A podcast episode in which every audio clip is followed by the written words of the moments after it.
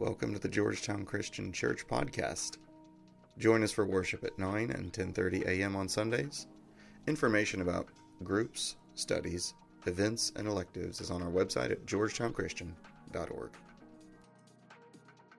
Good morning, Georgetown Christian. Good morning. Hey, Merry Christmas! I took it off because it's silly. That's why the tie's not on.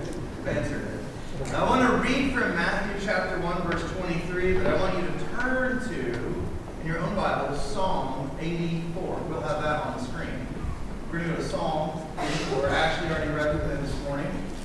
It's a psalm that is about a, a believer traveling to Jerusalem, to the temple to worship God. Uh, but I want to center us in the season we're in. So I'm reading from Matthew. Look, the virgin will conceive a child. She'll give birth to a son, and they will call his name Emmanuel, which means God is with us. It seems that for Christians, we can believe in God no problem at all when we're having mountaintop experiences. In fact, the world can also think that life is pretty good when they're having similar mountaintop experiences. For instance, you have put in extra hours, extra effort, and you've gone the extra mile at work, and the boss says, Hey, company Acme, Bill has done so much work. Look at what he's accomplished. Top of the mountain. Man, does that feel great when all of our grades are A's except that one class that's so hard. And the final comes and everybody fails it miserably. But then the teacher grades on a curve and you've got an A in that last class. Mountain top experiences, it's easy for us to think, you know what? God really is with me. God is with us is easy when we're on the mountaintop. When you guys had Thanksgiving, the whole family was gathered, or maybe your neighbors were gathered, and some of your friends. And when Thanksgiving was over and politics didn't come up, and the cops didn't have to be called for your uncle assaulting the sassy mouth teenager, then you are so grateful to God. Yeah, no cops. A great Thanksgiving in the books. Those mountaintop experiences, that some of you nervously laughed, and, and now we know you. I want to go to that Thanksgiving. Those mountaintop experiences are so easy for us to think, God is with me. We, uh, we used to do a lot of off-roading in an old Jeep of mine with some friends who had also old Jeeps, and so many of you that have had Jeeps know exactly how it goes. You get stuff where you break down. That's what it looks like to go off-roading in an old Jeep. It also looks like fun when it's not broken and you're going down trails in the woods. And uh, Stephen and his younger brother Jacob and Stephen's wife Brittany were with me one day and another friend with a Jeep full of people. And we had so much fun off-roading until we got to this one lake that was sort of down in a valley, off a really big hill, going up to another really big hill. But there was sort of this pond in this valley at the bottom of it, and we followed this trail down to it and thought, this is going to be awesome. We're going to get across this pond. Now, I did not say we were geniuses, I just said we were having fun. We did not notice that there were like a few trails going into the pond, but coming out of the pond, how many trails do you think there were? Yeah, like zero, but we didn't notice that. So we got, uh, I mean, we didn't notice that yet. So we got into the pond with the Jeep that then sat in the pond, and then we're looking around and thinking, oh, no trails, got it. So that was done. So we pulled ourselves out, and we're having a bit of a not so mountaintop experience, but hey, we've got a winch, and the Jeep may be broke, but you're always fixing a Jeep anyway. So we winched ourselves back up the hill, and life was just not as exciting when we weren't on the mountaintop. And as believers, it's maybe more difficult for us to believe God is with us when we're going through those valley times. It's hard to remember that God is with us when we're in a valley. But Christians, it's critical for us to, when we're going through a valley, figuratively in life, to act as though God is with us because the light shines in the darkness. And when we're going through that darkness, we have to reflect the light of Christ. Valleys can be when maybe we get laid off. Valleys can be uh, hoping we were going to get a raise, but we didn't get the raise. Valleys can be when you put in all those extra hours, the nights and the weekends and the projects complete, and the boss has no appreciation there's not only no recognition, they just lack, don't appreciate at all all of your effort. It may be that every year you get a Christmas bonus that gets you all the way through Christmas. It covers everything you normally buy for Christmas. But this year, it's a membership to a Jelly Hey, good news. It's what is it? It's the gift. In the valley of loneliness, in the valley of darkness, in the valley of pain or grief or loss, or I got a phone call that my family or a friend is not in the same state they were when we left, but they're in terrible position in life. Maybe they lost the job. Maybe their health has taken a turn. Maybe it's you whose health has taken a turn for dramatically worse than anything you've ever been through. Musicians sing about the times that humans go through valleys because it's a shared human experience. These may be familiar. I hurt myself today to see if I still feel. I focus on the pain, the only thing that's real. Anybody heard that one before? You, you might have heard, maybe it sounds different when you sing it. Another group, I wish we could turn back time to the good old days when our mama. Our mama sang us to sleep, but now we're stressed out. Pastor Craig Groeschel says it this way. He says, We may enjoy God on the mountaintops, but we get to know him in the valleys much more intimately. So we go to Psalm 84 today. And I want to read verses 5 and 6 because that will be the focus of the message. Blessed are those whose strength is in you and whose heart are the highways to Zion. As they go through the valley of Baca, they make it a place of springs. The early rain also covers it with pools. So let's just start in verse 5. And let's acknowledge that you cannot go to every psalm and pull out one verse and build a whole doctrine on it. Because a psalm is inherently poetry. Or maybe it's just a song. Or maybe it's like Proverbs and Ecclesiastes, and it's wisdom writing. But you know, Jesus quoted a lot of things. You know when he quoted the most was from Psalms. And the New Testament writers quoted a lot of things. When they quoted from most, it's Psalms. So we know that Psalms is informative, but I want you to know, Georgetown, I'm not going to just take a verse out of Psalms and say, let's build a whole practice on this one thing I read in Psalms one time. So we're also going to see through the rest of Scripture where it's supported. When I encourage you to practice something that we just find in the Psalm, we're going to see support for that elsewhere in Scripture. You follow along, and you'll see that today. So when the world is on the mountaintop, let's say the world is people who are not believing and trusting Jesus as their Lord and Savior. When they're on that mountaintop, they have all they're ever going to have. They have the good feelings. They have the good situation. They have the good that comes to us as well as them when they're on a mountaintop. But when they're in a valley, they still have what they had before. They just have their situation. They have their feelings. They do not know, like you and I know, that God is with us. They are not, they are not, hmm, let's go back to verse 5 real quick. They are not blessed right? They're not blessed because they're not going to find strength in God. They're only going to find hope in a manufactured sense. They're going to have to just pretend that they have peace. But as believers, we find our strength in the Lord.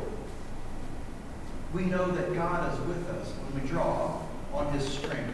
So I'm going to look at Psalm 84, verse 5 in the New Living Translation. That may be actually what we have up here. So what you read along no, not loud. Tell me if this is NLT. This is the NLT on my paper. What joy for those whose strength comes from the Lord, who have set their minds on a pilgrimage to Jerusalem. So let's go through set their minds real quick. And just because I don't want to just watch a song and make it a practice, let's review what Scripture says about setting our minds. It's my belief that Scripture bears witness that you and I have a choice about what we think. Let's just review some of what Paul said. He wrote a letter to some Colossians, a church in Colossae.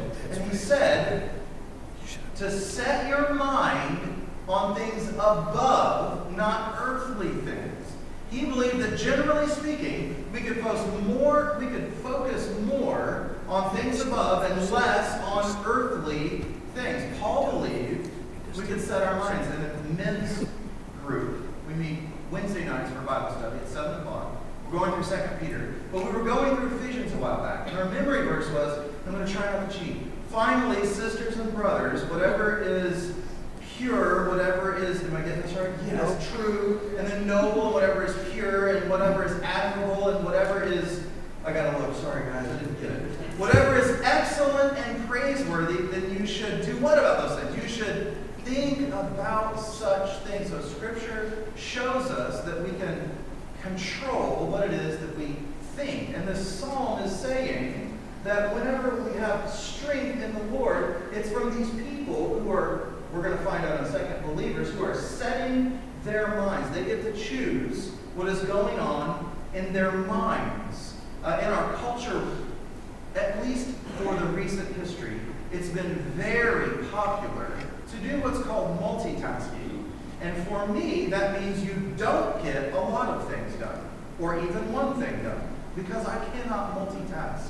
I am more of a Cal Newport guy. He writes a book called Deep Work.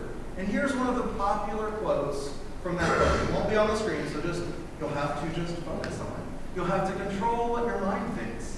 Hear what uh, one of the most popular quotes is. To produce at your peak level, you need to work for extended periods with full concentration on a single task, free from distraction.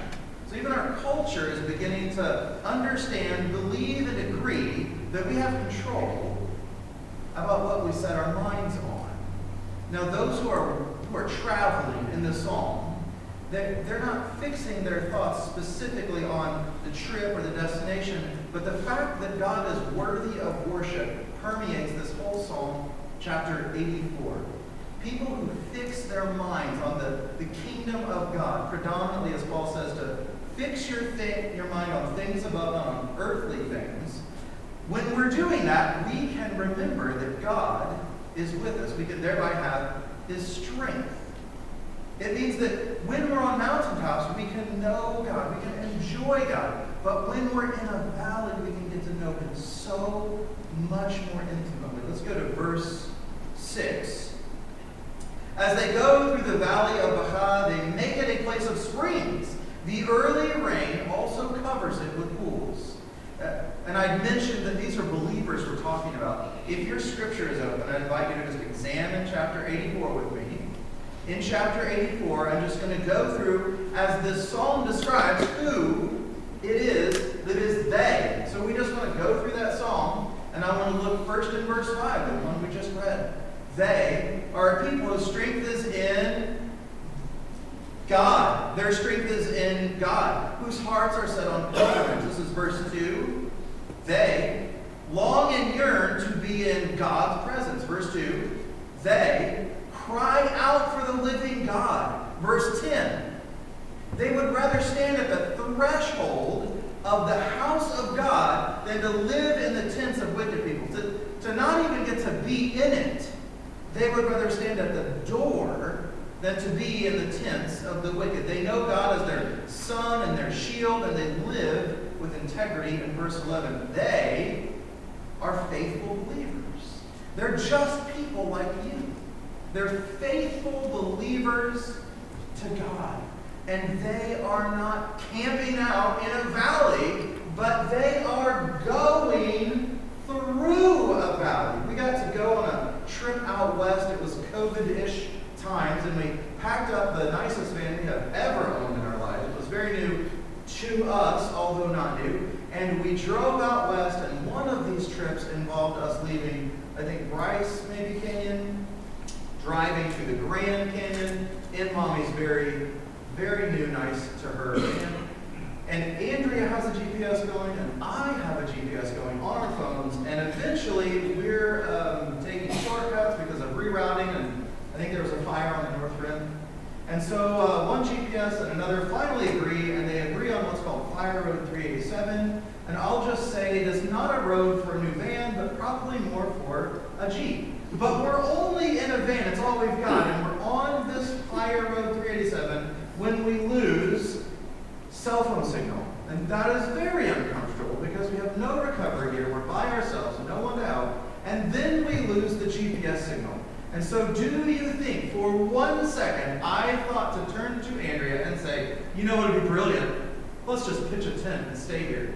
How many of you think I would dare to say that? We're on a road, we're going through a bit of a figurative, almost literal valley, and we're, we're really not sure where we're going to wind up. But the good news is we get through the road because just like they, we are going through a place. We're not going to pitch a tent and make it our home, but we're traveling through this place. Thanks be to God, the van never got stuck. We got to the place we were going. We turned around and looked behind us, and it said, um, it was the giant national park sign that said Grand Canyon. And I, we didn't steal, we did not sneak in. Okay, Grace was like in fourth grade, and so there's a pass that gets you in for free. We didn't steal anything, but we got where we needed to go because we didn't stop. We didn't pitch a tent. We didn't think, you know what, this is miserable. Let's stay here and cry about it. But we went through the place that we were going. Remember that as we go through the valleys, God is with us. It's when we're going through the difficulty, it's when we're going through the hardship that we can develop hope. That our hope becomes visible to a hurting and broken world. It's when we go through a valley that we can fight for a victory that's visible to a broken world. Friends, that's why I said when we go through valleys as Christians, that the world is taking notes. We get to control not only what we set our minds on, but how we travel through difficulty, how we handle suffering. We get to express not happiness because of a situation on a mountaintop, but joy that's rooted in the nature of the one who is in us and is greater than the one who is in the world. That's a joy that is not able to be understood by a world who's lost and hurting. So, a valley here that we go camping, we go through, a valley for a Hebrew, which would have been who was initially singing or praying these psalms, a valley would have been a place of danger. That's hard for you and me to imagine. But imagine not having your car. And then imagine being in some more arid situations. So you don't have a car, you might have water, you probably have to walk. So if you're walking, you have to get from here to there, and all there is is a valley, you've got to go through the valley. But the valley is a place of danger because just like in America, at the bottom of a valley is often a creek. So there's water down there, which is great if you're thirsty. But you know who else gets thirsty? Famous movie one time, and the saying on their travel, on their travel, on their journey was lions, tigers, and what? Bears. Well, not you guys got it. First service much.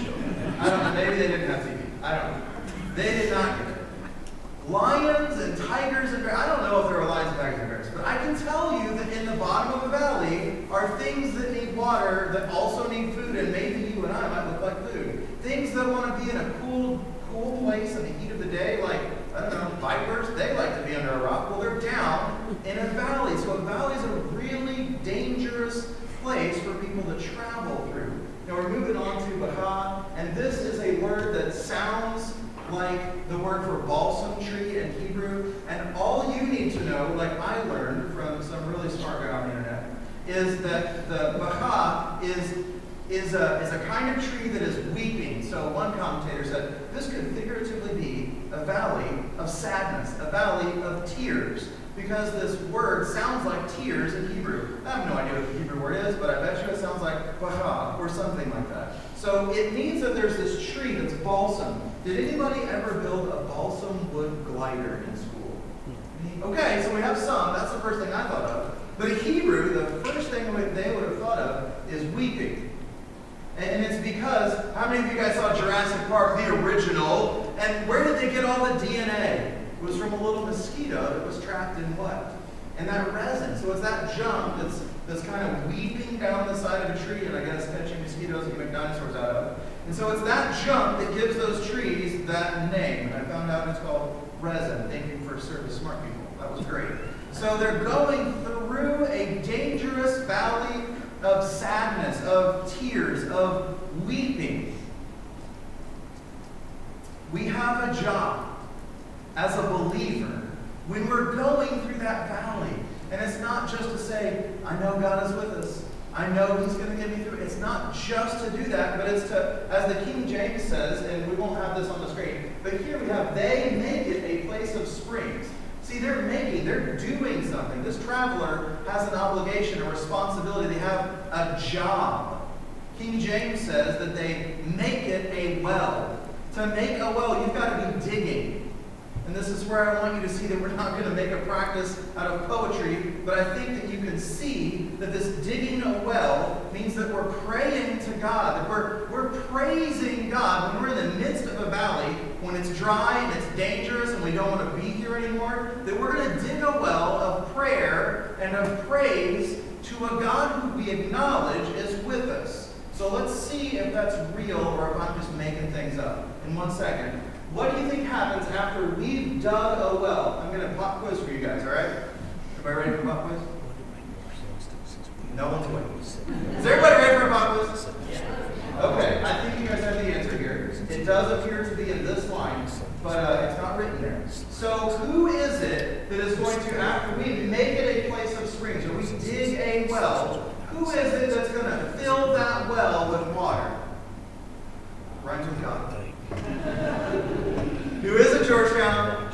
It's God. God sends the rain. God fills the well. If you dig a well, God will fill it. If you seek me, you will find me. If you're living in a place of pain, remember I have given you the promise. If you will stretch out your hand, I will heal you. If you will show me your faith, dig that well, then God says, I will show you my faithfulness. Now, I said that we're not just going to take uh, some poetry and make it a practice. So, if you will just rewind, maybe fast forward, we're psalm. So, on your timeline, you're going to fast forward to when the Holy Spirit has come and He's active, wildly active in the church, and He is birthing this whole body that we call church. We see these two guys named Paul and Silas. And I want you to examine what they do. So here's their valley. Here's the situation in which they find themselves.